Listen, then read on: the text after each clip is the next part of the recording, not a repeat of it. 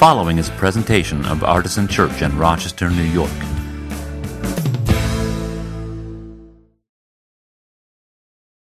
in our third week now of this series in Philippians, and uh, I'm really thrilled to have Colleen Schneider, um, call, come on up, Colleen, uh, deliver today's message.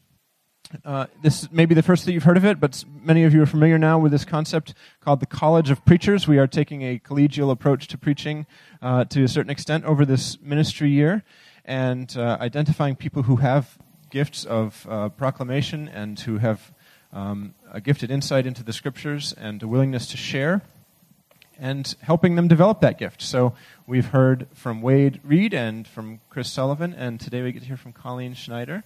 And uh, Colleen and I have been talking um, throughout the past few weeks, and I am really excited for what she has to bring with us, uh, bring to us this morning from the scriptures. So thank you for being here, Colleen, and uh, God bless you. Thank you.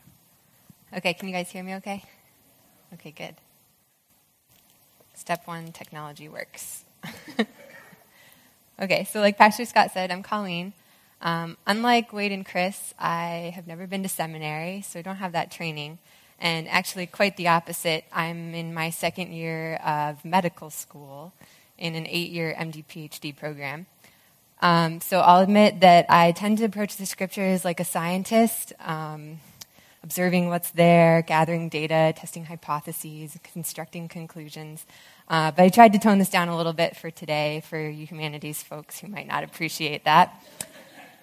Anyways, like I said, I don't have theological training, but I believe that God um, is able to speak to each of us and to speak through each of us, and I'm excited to share with you today and to be a part of the College of Preachers. Um, I was excited to be a part of the College of Preachers because uh, since seventh grade, really, I felt a call to missions. And as I uh, eventually finish my medical training, I'm planning on being a medical missionary. So it was a really um, neat opportunity to be able to develop some preaching skills through this program. Um, so this call to missions is actually something that God has been shaping over the years in my life, and each step, each step I take on this journey um, he reminds me of his continual presence in that process, uh, specifically through Psalm 139. And this is what we read this morning during the call to worship. Psalm 139 concludes with David asking God to know his anxious thoughts. And in today's sermon, we're going to talk about how God grants us peace when we present our uncertainties to him. So, one thing I know for certain all of us deal with uncertainties in life. There's uncertainties that eventually resolve with time, such as where should I go to school? What job should I pursue? Will I have enough money to make it through the month? Who will I marry? Is this lump cancer? What is the gender of our unborn child? Will my children be safe? And the list goes on. You could probably come up with many of your own in your own life. And then there are uncertainties in life that may never be answered this side of heaven. If I had only done blank, would my life have been better? What is the purpose of this difficult time in my life? Did I make the right decision? And the most important one of all, what is the best way to eat a Reese's peanut butter cup? So while I was preparing for the sermon, I started reflecting on the uncertainties that I've had in my own life. And while I've had a lot, I thought of one particular example uh, back in April of 2013 that I want to share a little bit about with you now. So at that time, uh, I had finished applying to medical schools. I um, had the blessing of being accepted to a couple of different schools. Um, but being the very indecisive person that I am, I had a very difficult time trying to decide where to go. And so I made a list of pros and cons for each school, and even then, it was still all up in the air, and I just wanted certainty and clarity. So Rochester was one of the schools that I was accepted to, and in order to gain a little bit more hopeful clarity in that process, I came back to Rochester in April of 2013 for a second look at the school to meet professors and peers and see if this is really where I wanted to be. And over the course of that two day visit, things went really well, and I actually was even more confused because I personally didn't want to be in Rochester, but it seemed like everything was pointing in that direction.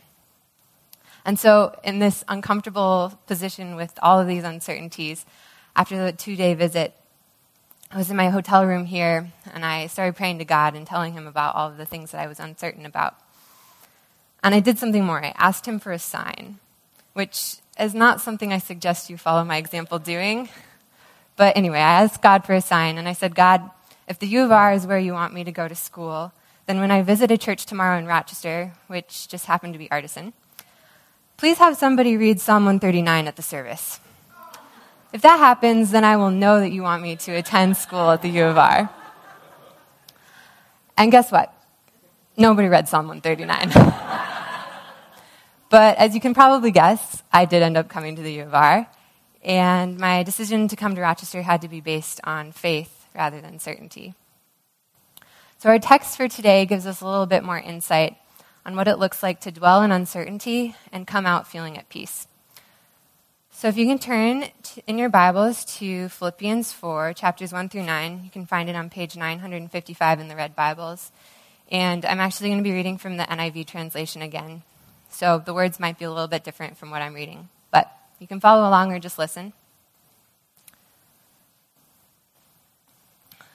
Paul says, Therefore, my brothers and sisters, you whom I love and long for, my joy and crown, stand firm in the Lord in this way, dear friends.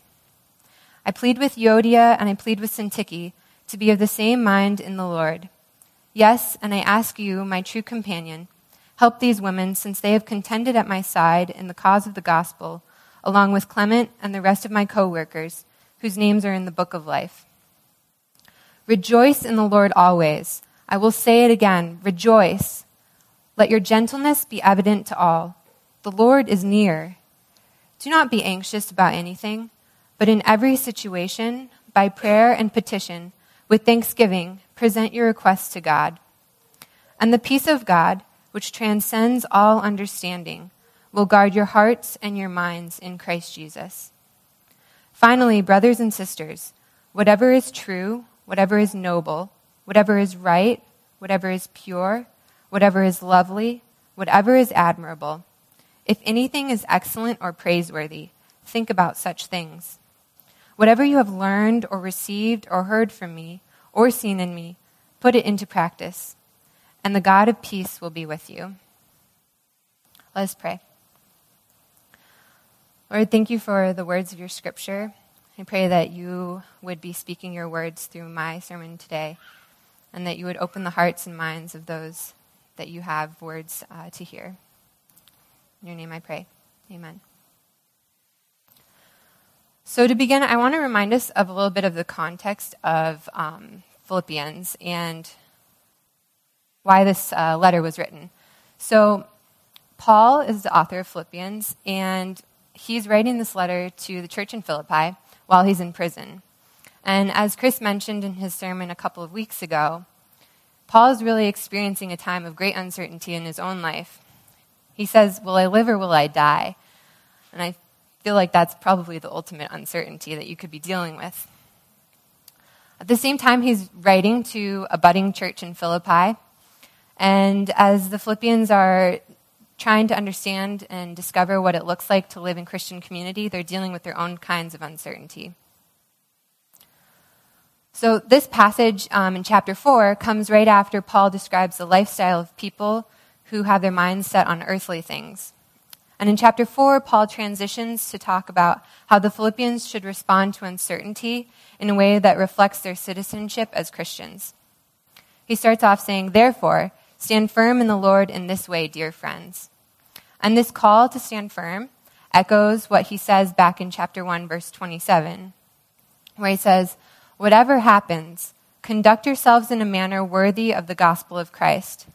Then, whether I come and see you or only hear about you in my absence, I will know that you stand firm in the one Spirit, striving together as one for the faith of the gospel. So, Chris mentioned in his sermon a couple weeks ago as well that uh, Philippi was established as Roman city for uh, Roman soldiers to live in once they retired. As such, the Philippians would have understood this call to stand firm as one that implies community, because it's much easier to stand firm when you have an army of other people backing you up. So, Paul and the Philippians have many reasons to be uncertain about the future. But instead, here, Paul dwells on his conviction that God is in control, and he draws strength from being united with other believers. It's in this context that Paul is able to go from a place of uncertainty about his future to a place where he can say, Whatever happens, stand firm in the Lord in this way. So let's now delve into three of the ways that Paul specifically handles uncertainty here. In verses 4 through 6, uh, Paul says, 1. Rejoice in the Lord always. 2. Let your gentleness be evident to all. And 3. Present your request to God with thanksgiving. In order to understand how to go from uncertainty to gentleness, thanksgiving, and rejoicing, we have to also understand what gets in the way of these things, namely fundamentalism, scarcity, and anxiety. So let's first look at gentleness.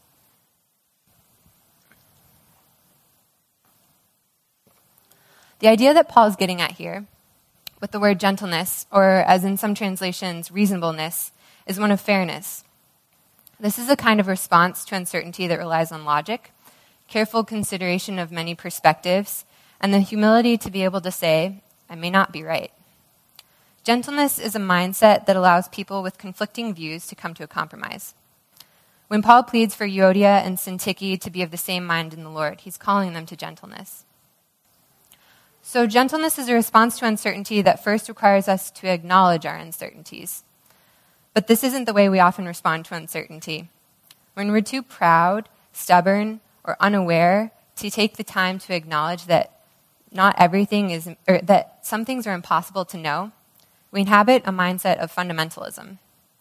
So, this isn't fundamentalism with a capital F. Instead, lowercase f fundamentalism refers to when we convince ourselves that we live in a black and white world when so much gray is really there. This fundamentalism is a delusional kind of certainty. I like the following quote from the Franciscan friar Richard Rohr regarding our tendency towards fundamentalist ideals. He says, My scientist friends have come up with things like principles of uncertainty and dark holes. They're willing to live inside imagined hypotheses and theories. But many religious folks insist on answers that are always true. We love closure, resolution, and clarity while thinking that we are people of faith. How strange that the very word faith has come to mean its exact opposite. When we operate from a fundamentalist mindset, we bulldoze over the ideas of others and force people to follow our rules without compromise. This is not the way to live in a manner worthy of the gospel, because it doesn't make room for the mysteries of God. So, when faced with uncertainty, Paul is calling the Philippians to acknowledge that uncertainty and respond to members of their community with gentleness because they understand the nuances of a situation and recognize that their confidence comes from Christ, not themselves.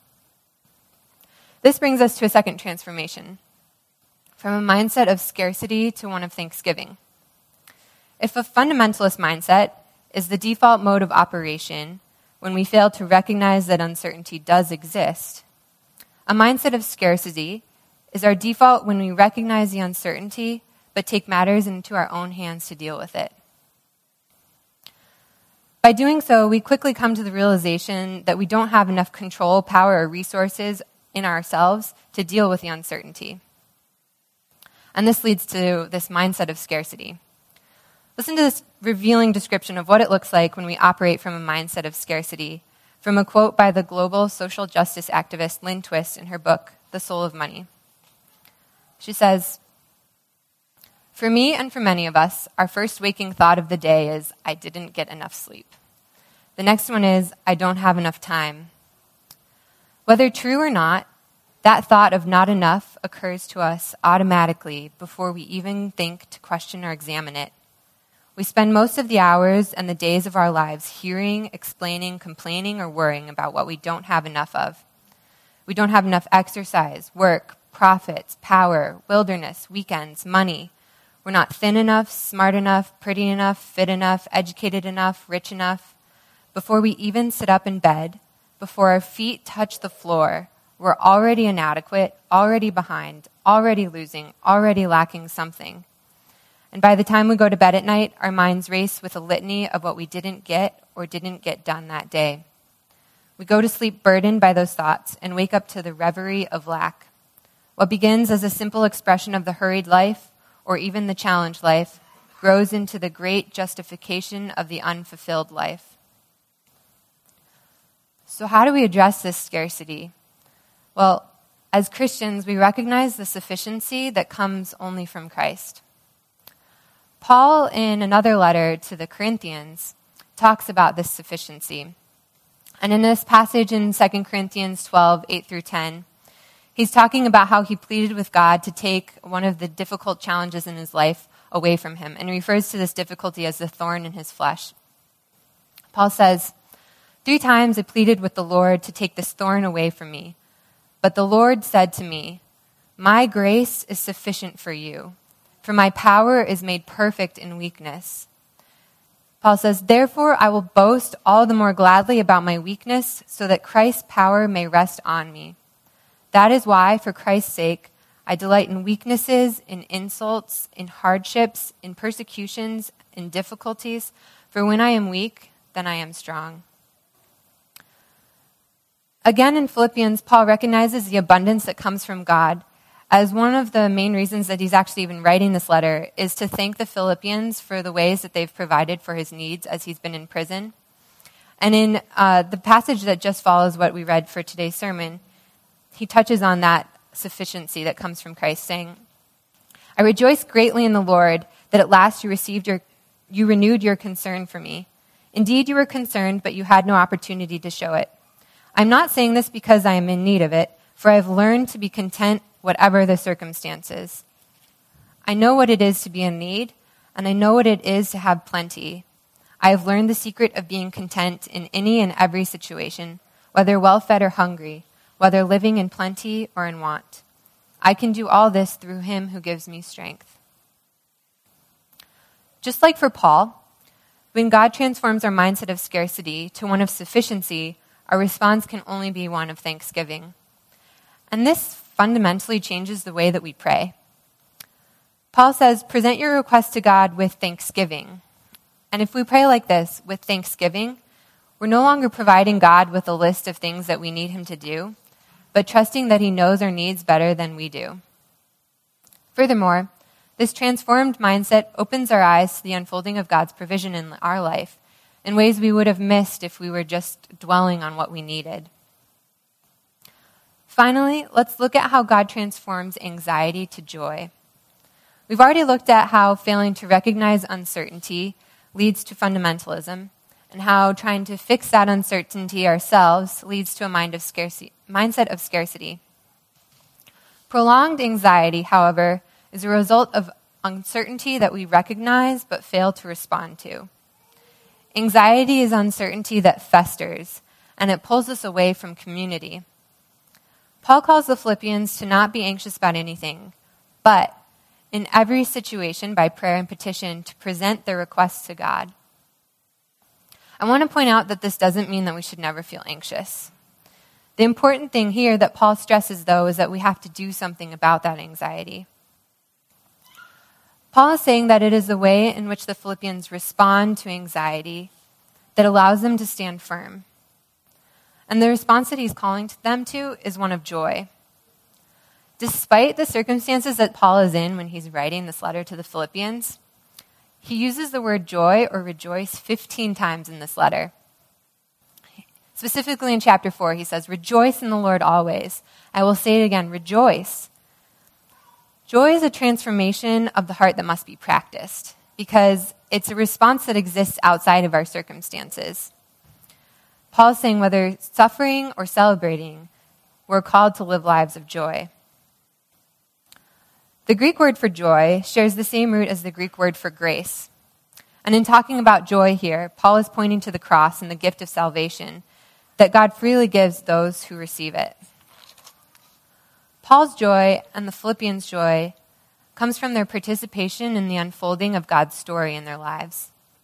This joy comes from seeing God working in our lives and in the lives of those in our community.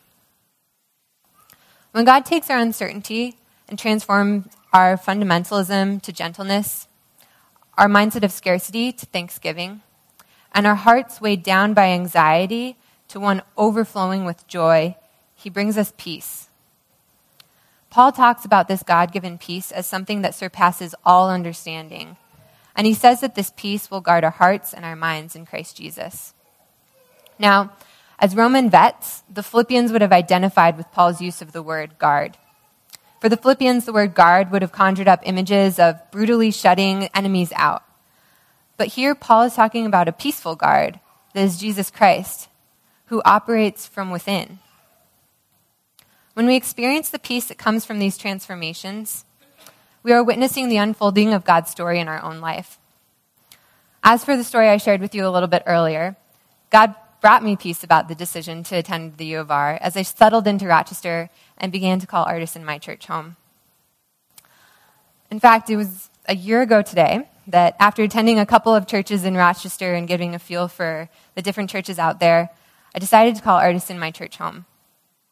As I was eating breakfast that Sunday morning, I felt this overwhelming sense of peace about being in Rochester and about calling Artisan my church home. And when I got to church that day, Pastor Scott opened the service saying, Today's call to worship comes from Psalm 139, 7 through 18. God has his own way of answering prayers, and he gave me that Psalm 139 moment. But as a way to confirm the decisions that I had already make, made and the steps of faith that I had taken. In that moment, I felt like God was saying, See, you just had to trust me and take a step of faith. I'm right here, and this is where you're supposed to be. Well, the joy that, I felt that day as I soaked in the surroundings of my new community, all of you. I share this story with you today as my faith community with the hopes that it might encourage you to accept your part in God's unfolding story. Whether this be the first time or the thousandth time that you come to God with your uncertainties, know that He's a God of transformation and He blesses us in ways that we could never imagine. So, as we move into a time of response, I want to emphasize that the underpinnings of all of these transformations is Christian community. This is something that Paul emphasizes throughout all of his writings, calling for unity in the body of believers. At Artisan, we strive to be the same kind of supportive faith community for each other, and we have a lot of different ways of expressing that community with each other. I want to remind you of a couple of those if you're feeling like you haven't really gotten to take advantage of the community that does exist here. So if you're feeling like you have uncertainties that you're dealing with in your life right now that feel overwhelming, know that as you pray for them in your own life, there are people here that also want to pray with you. There's prayer available during communion time today over in the corner. Or if you fill out your prayer request on an info card, people will be praying for you throughout the week or just tell somebody about it, and I'm sure they'll pray for you too.